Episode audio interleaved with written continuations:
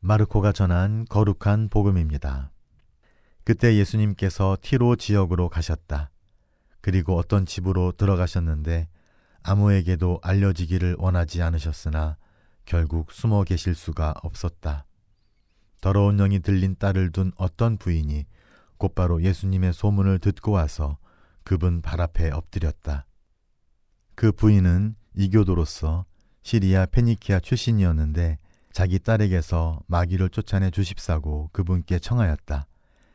예수님께서는 그 여자에게 먼저 자녀들을 배불리 먹여야 한다. 자녀들의 빵을 집어 강아지들에게 던져주는 것은 옳지 않다. 하고 말씀하셨다. 그러자 그 여자가 주님, 그러나 상 아래에 있는 강아지들도 자식들이 떨어뜨린 부스러기는 먹습니다. 하고 응답하였다. 이에 예수님께서 그 여자에게 말씀하셨다. 내가 그렇게 말하니 가 보아라. 마귀가 이미 내 딸에게서 나갔다. 그 여자가 집에 가서 보니 아이는 침상에 누워 있고 마귀는 나가고 없었다. 주님의 말씀입니다. 시리아 페니키아 출신 여인 더러운 영에 들린 딸을 구하기 위해 예수님을 찾아 나선 어머니의 아름다운 이야기입니다. 더러운 영이 들렸다는 것, 그것은 오늘의 사람들에게는 공상 소설이나 영화나 드라마에 나올 법한 이야기입니다. 과연 진짜일까요?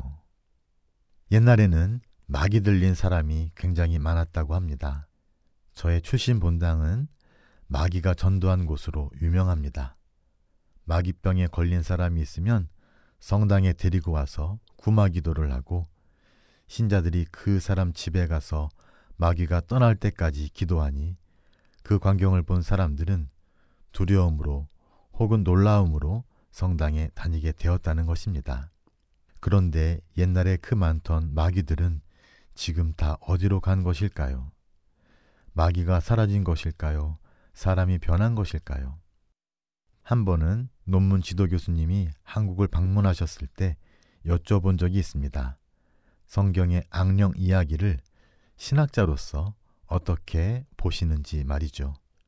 신부님은 믿는다고 하시면서 하지만 복음서에서 이야기하는 방식 그대로는 아니라고 하셨습니다.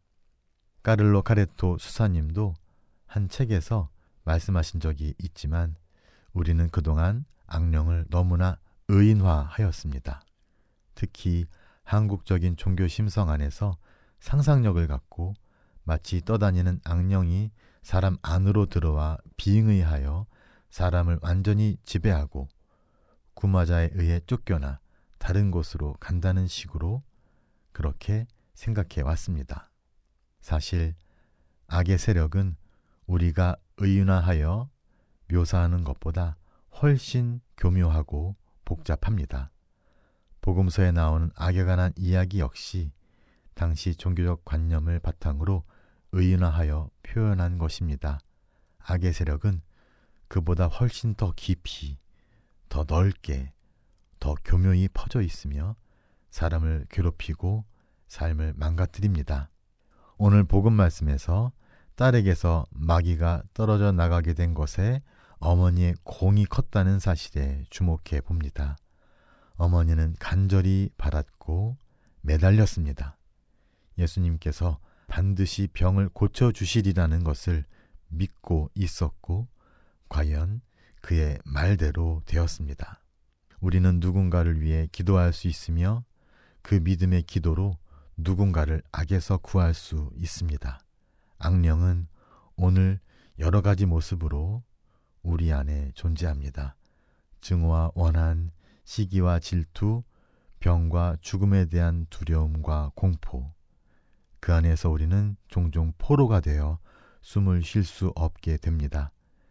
주님께 의탁하는 기도는 우리를 그러한 세력으로부터 자유롭게 할 수 있는 힘을 지니고 있습니다. 믿음이 담긴 기도의 효과가 분명 있습니다.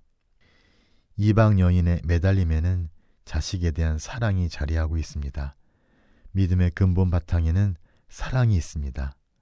우리의 믿음 역시 사랑이라는 바탕 위에서 자라고 성장합니다. 우리의 사랑은 어떠합니까? 우리는 사랑이라는 말을 자주 떠올립니까? 우리가 사랑으로 먹고 사랑으로 희망하며 삶의 의미를 발견한다는 것을 알고 있습니까? 우리의 부족한 믿음이 불만이라면 우리 안에 믿음 이전에 사랑이 먼저 자라나도록 기도합시다. 사랑을 가로막는 이기심, 내 안에 갇혀 있으려는 폐쇄성에서 벗어날 수 있도록 주님께 기도 드립시다.